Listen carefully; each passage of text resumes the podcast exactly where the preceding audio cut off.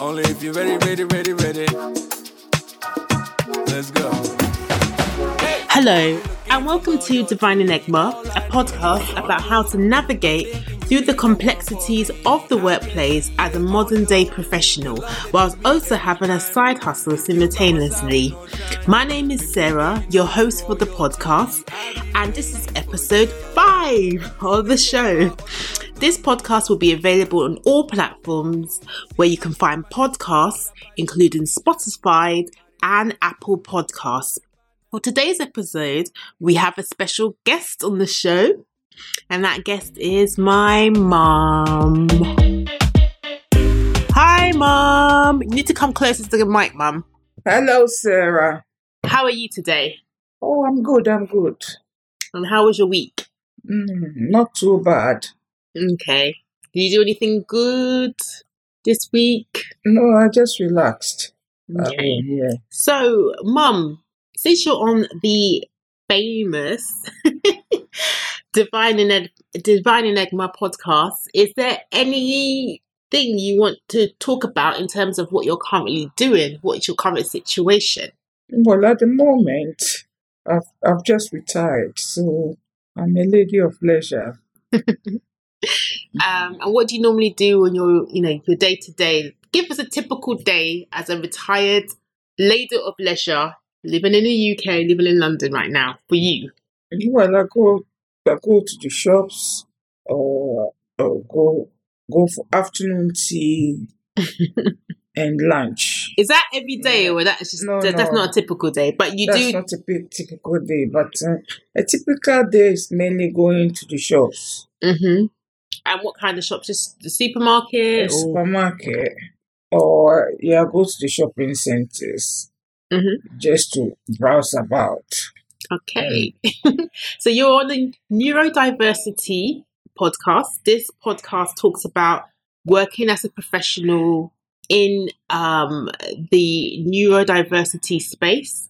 And we're going to talk a little bit about your working history and a little bit about you and neurodiversity. So let's give let's give the audience a little bit of a picture, Mum, about you know when was your first job? You know what did you do? How what was your career like up to between when you started your first job to now that you're a retired lady of leisure? oh, well my first job was um, lab te- a lab technician i was working in a pharmaceutical lab Mm-hmm. and i did that for about five years mm-hmm. and then i came to england i was actually uh, trading buying and selling So what year did you come to England?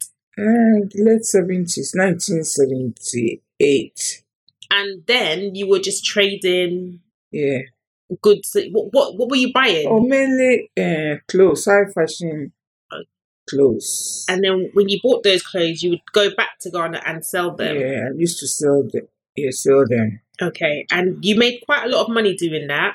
oh yes. Okay, yes i did. And how long did you do that for? oh i did that for about three years. Because when i was working i was still uh, doing doing it during my holidays. So just let me explain to the audience. Basically, my mum was working as a lab technician, and then as I guess what we call side hustles, she was going to the UK. You were going to also Italy as well. Mhm. Different, yeah. So the UK, Italy, and where else did you go, mum? and nigeria and ivory coast Nigeria, Ivory Coast, any other countries you went to? Yeah. No, So she went to those countries and then she would buy fashion goods or clothes, yeah, jewelry jewelry and things like that. And then she'll come back to Ghana and then she'll sell them at a profit. Yeah. And you would make mm. a lot, quite a lot of money. It was Yeah. quite lucrative. And you did it whilst you were working as a lab technician. Were you doing it like on the weekends and your days off or just during the time you took annual mm-hmm. leave I'm or so annual leave, or sometimes I might have a long weekend and I just literally jump on the plane and go go quickly and come back. So you would so maybe Yeah. picture this in your mind. Maybe you'll take a plane, go on Friday, I guess, fly Yeah. to the UK, was it London you would go to? Yeah, go to London. Yeah. And then buy stuff from London. Were there particular places in London where you would buy these these goods? oh yeah, I used to go to Finsbury Park hmm and then buy the buy those designer clothes. So when you went to where were you staying when you went to London? Would you stay in a hotel? Well, I used to stay. Oh, I stayed with friends, or sometimes I stay in a hotel, okay. and then sometimes, depending on the time I come, there's one spec- particular day. I think it was a it was a Tuesday, and normally on Tuesdays, we once I reach Heathrow on uh, Tuesday morning, I just take the tube straight to uh, Finsbury Park, get all what I have to get, and then go back to the airport and travel back to Ghana What on the same day? on the same day. Oh, wow. Well, I leave there as in because it's a night flight. I'll, but for instance, I leave Ghana on Monday evening, reach here Tuesday morning, and then the same plane is going back Tuesday night. Okay. So then, uh, once I've got So you- everything that I needed, Yeah. I'll travel back So you use to those Ghana. few So I hours. reach, I reach Ghana uh, Wednesday morning, ah, and then I'll have a couple of days rest. So that was what, okay. So that was quite intense. yeah. That was quite intense. Okay. So I used to do that once a month. Okay. And you If I made can squeeze it, yeah. okay. You made quite a bit of money just buying, selling, buying, yeah, it selling. was, it Okay. was. So that was that was in the, the late seventies, um, All and through the years. all through the eighties. And then what happened after that point? You said you did it for about three years. You said, yeah. Yeah, they had a, a, a military coup in Ghana. So, you know, people couldn't go and come. All the airports, the, the basically the country was very, there was unrest. So nobody could do anything. The army, So the, you- the, the army has taken over the country. okay, could you explain to the listeners what a coup is? Because some people might not understand what that when, is. when the military government takes over and topple the government, and then they go there and start ruling the country. That's basically that's all I can how I can explain and it. what what what are the implications of a coup? Does that mean like what does that mean for the country in terms of you Yeah, traveling? unrest. So it's, it's a bit It's, it's not like a war, but everything it's like uh, they are dictating, Mhm. so nobody can do anything because they've got guns and everything r- running, routing everywhere. So, you know, that was why I decided to, well, not to go back. So at the time when all this was going on in Ghana, you were on your like general trips, were buying and selling, but you ended up staying in the UK. Yeah, luckily I was I was here when that happened. Okay. So so what happened? Obviously, you were in the UK. What uh, happened now that you're in the UK? Like, tell us, give the listeners a little bit of a um like a taste of what was going on, Mum. Yeah, so I stayed hoping things will calm down, but it didn't. And then uh, during that time, I, I met your dad, and so decided to settle down.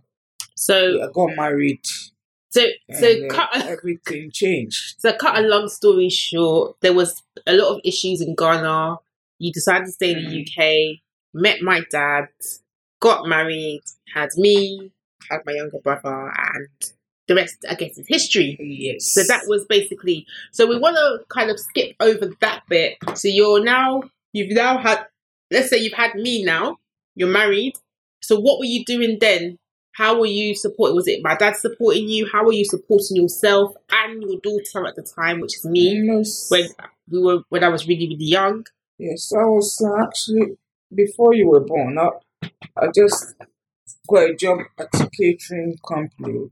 You know, seventies, uh, seventies and coffees, and helping with the lunches. Basically, I was a catering assistant, Okay.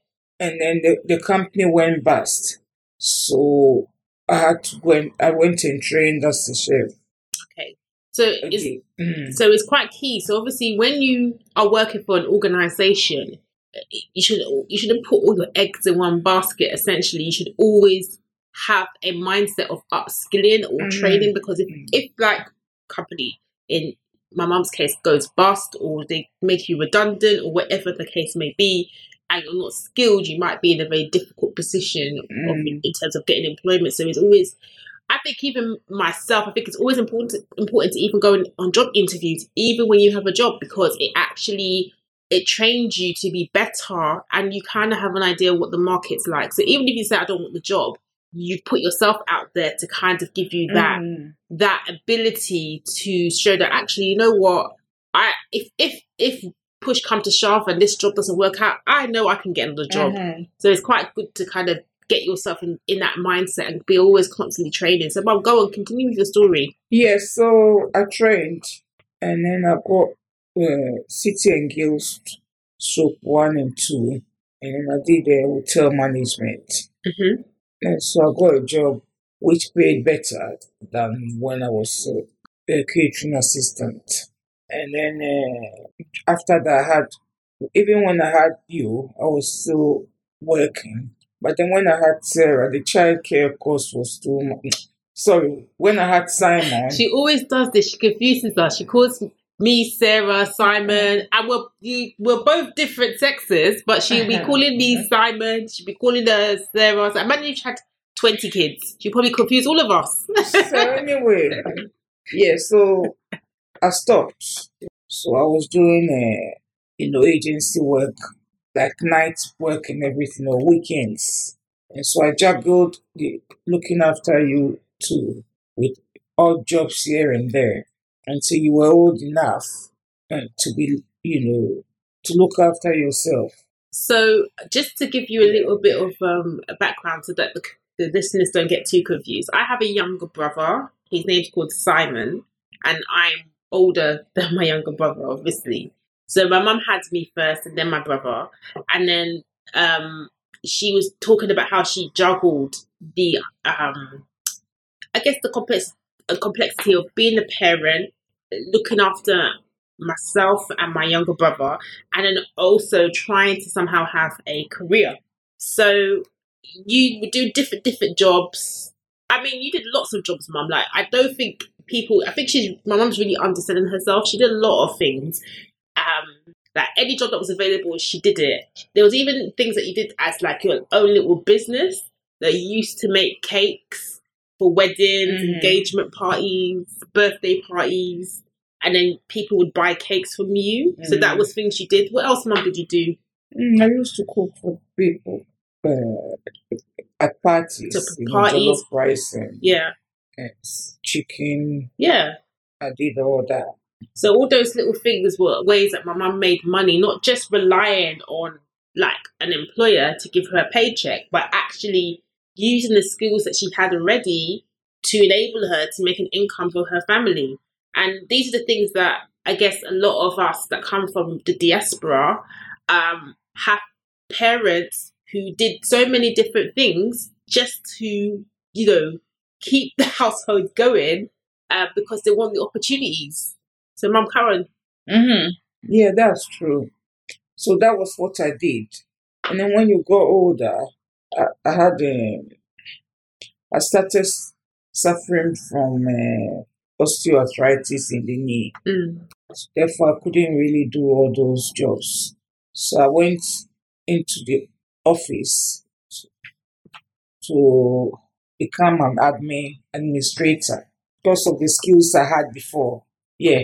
So I worked in the office for another, I think, three or four years. And then I got made redundant.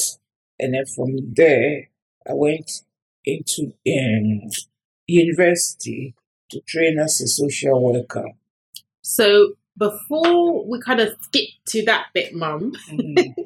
how old were you when you were made redundant to the time that you stopped working to the point when you went to university?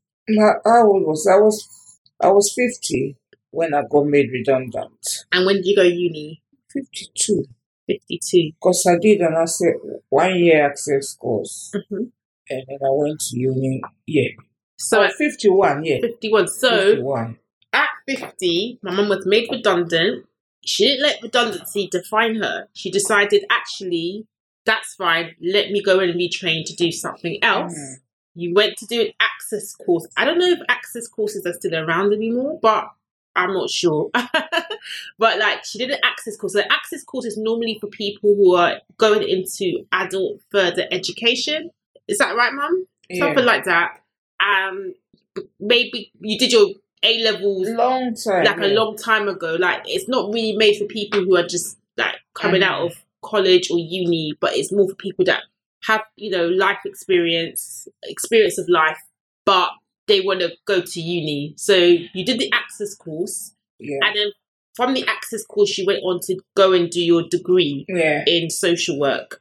Mm. So now you're doing your degree in social work. We want to move into the, the when you were diagnosed with a neurodiversity. So you're neurodivergent, mum. Just like me, I'm neurodivergent. I have was I have dyslexia and in the ADHD. second year.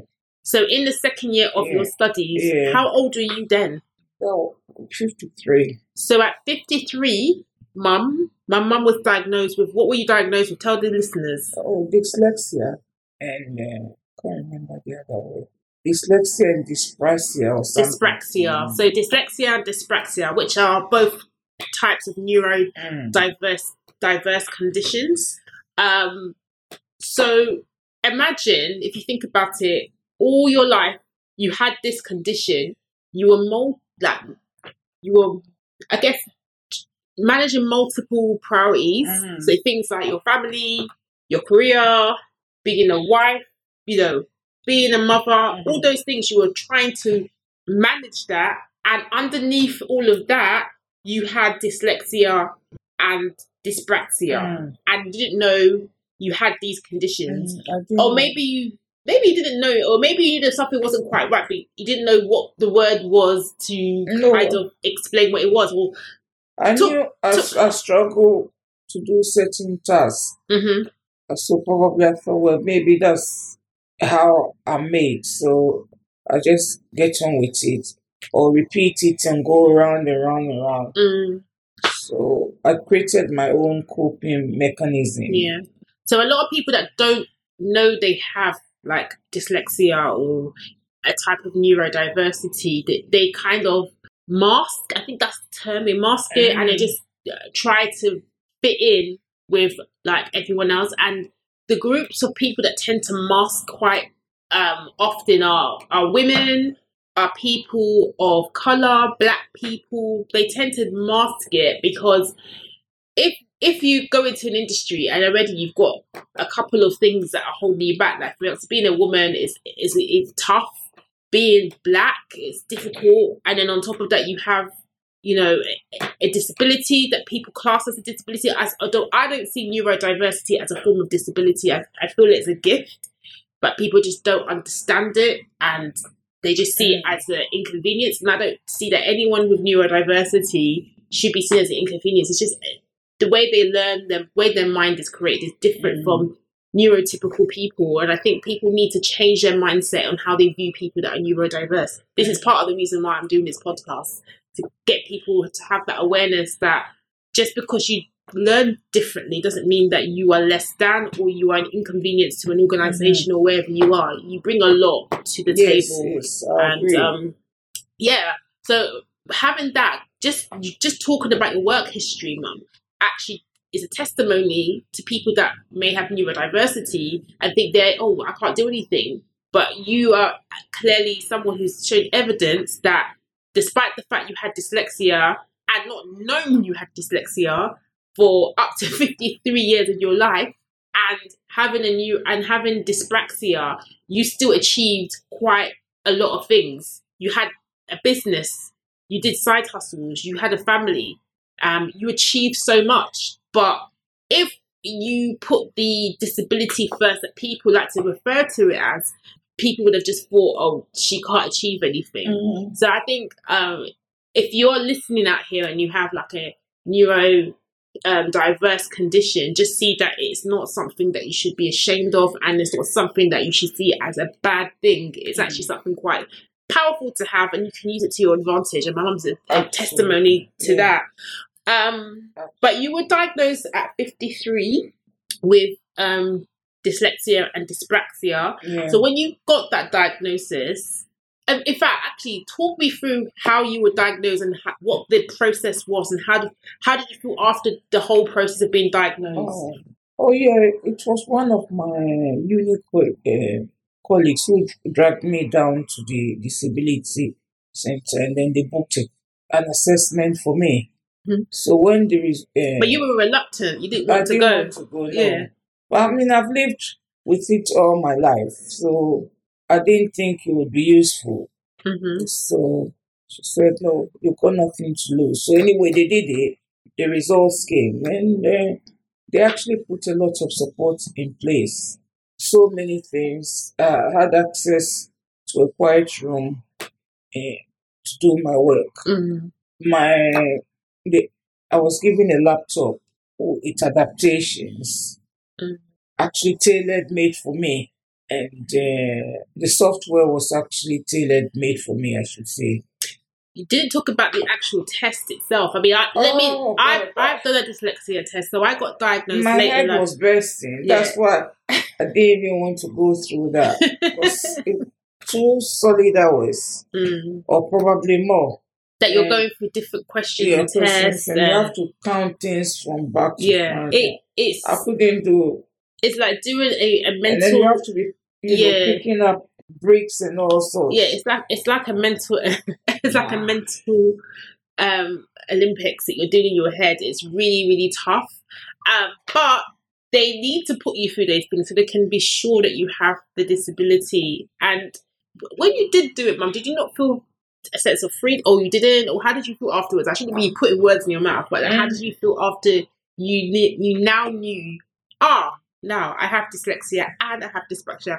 Does it? Did it go? Oh, it makes sense, or how did you feel afterwards? Yeah, it, it made sense because I thought because you had it, hmm if you didn't, if uh, if I was diagnosed before you, I would have felt differently. But because you've been through it, looking at all the reports that came, it, I was okay with it. Yeah. So I, I, knew what to expect. I had, I had, I told you, Mum, that I'm going to have a dyslexia test. Yes. My university is going to pay for me to Mm. get it done, and this is the outcome. And I told you, Mum, it was quite tough, but I, I told you that I felt good knowing that I had dyslexia because it meant that I got all the support I needed. yeah, you didn't have to struggle. Yeah. Because I mean, the first year, I used to take instead of three hours to study, sometimes a whole week. I'm going over it and over it and over. Yeah. So now, So, what support did you um? What support did you get when you now found out? Okay, you have dyslexia. as I said earlier, they provided me with a laptop hmm and they installed the software which actually met my needs. Hmm So that made life easy, and I had extra time for the essays and uh, the exam. Mhm. So that actually that extra, I think it was twenty minutes per hour, uh, uh, an hour's work. So those twenty minutes, I used to use it to read over my work, hmm and that really improved my marks. Even though I was still doing quite well, but it got better. The only reason why I was doing uh, well in, with my assignments and all that, I used to put a lot of time in and more extra effort. Yeah. You you always find you do more when Yeah. you have a disability or a, a neuro And a learning difference. I don't like and it's, referring. it's quite tiring. Yeah, I, I don't like referring people Mhm. who have neurodiverse conditions as disabled because it's not the same thing. It's you just learn differently. Yeah, so I was a bit relaxed. Mm. You know, I still put in the effort, but I got it, it really, it was just normal. So, Mum, what would you say to people that you know get diagnosed late or who think they may have dyslexia or a neurodiverse condition? Yeah, I think they should go and get themselves tested. And I mean, even if the university didn't pay, I'll try and find the money somewhere, how, Mm. and get it done because it is the best thing that will happen to anybody. Mm. I, I mean, as an adult, is the it, I mean, you do get a lot of help as a child, but as an adult, it's quite expensive, like to get these diagnostic tests done. Things like autism, dyslexia, they're very expensive. So if you can speak to your GP, speak to your, you know, your general care professional, anybody that works in the educational system that you might be in, even your employer, maybe ask them if they can help you um you know find out if you you may have a disability. Um I think some employers get grants for people who are dyslexic or have neurodiverse conditions and they can make these adaptations in the workplace for you. I will put information in the show notes of uh, information that you can find on .gov.uk for people that um, feel they may have a disability that well a neuro a diversity or, or learning difference and um, support that's out there for you to get tested. Let's move on to the next part of the show. This is a safe place for project managers and professionals to give you the tools on how to navigate the complexity of being neurodiverse in their workplace. Um, and this is the next part of the show. So, Mum, we're going to do a quick fire round. And I'm going to ask you a few questions, and you're going to have to answer them with your chest, with your heart. The first response. So the first one is remote work or working in the office, Remote work, sleeping in or early mornings, early mornings, looking for best offers or fine dining. fine dining. Are you sure about that, Mum? Yes. But I thought you like cheap and cheerful. No, no, no. I, I like good things. It's only I don't want to pay the full price. Okay, so you go That's fine. different. So you go fine dining on a cheap price. on a yeah. Okay. Reasonable. I, Okay, being alone to reflect on your thoughts or being with friends and family and feeding off their energy. oh, being with friends and family, And feeding off their energy. Okay, so you like being around people. Yes. okay, and the last one is football. I think there's a football game at the moment going on. I'm not into football, but anyway. or snooker. At the moment, because the football is on Then football. and Ghana is playing, I'm just trying to watch. Not that I under- I understand how it goes, but that's what I'm watching at the minute because Ghana's playing, that's why. in the World Cup. Uh-huh. okay, cool. All right then. So uh, we've come to the end of the show. We talked about, well, we talked to my mum basically about her journey of her career, being a mum, being a wife, um, and navigating all those things with not without even knowing that she had a neurodiverse condition, which was dyslexia and dyspraxia. And it was really nice having my mum come on the show today. So I really, I really hope you enjoy this podcast. It's a little different. It's not different, but it's like it's good for people to be interviewed and just to get like a feel of what it is really like to have a neurodiverse condition. So please follow me on all platforms where podcasts are uploaded. Thank you for listening to Divine Enigma. And if you've got to the end of the show, this is a safe place for project managers and professionals to give you the tools on how to navigate the complexity of being neurodiverse in the workplace. See you next week. Say say bye, monster listeners. Bye. She royalty.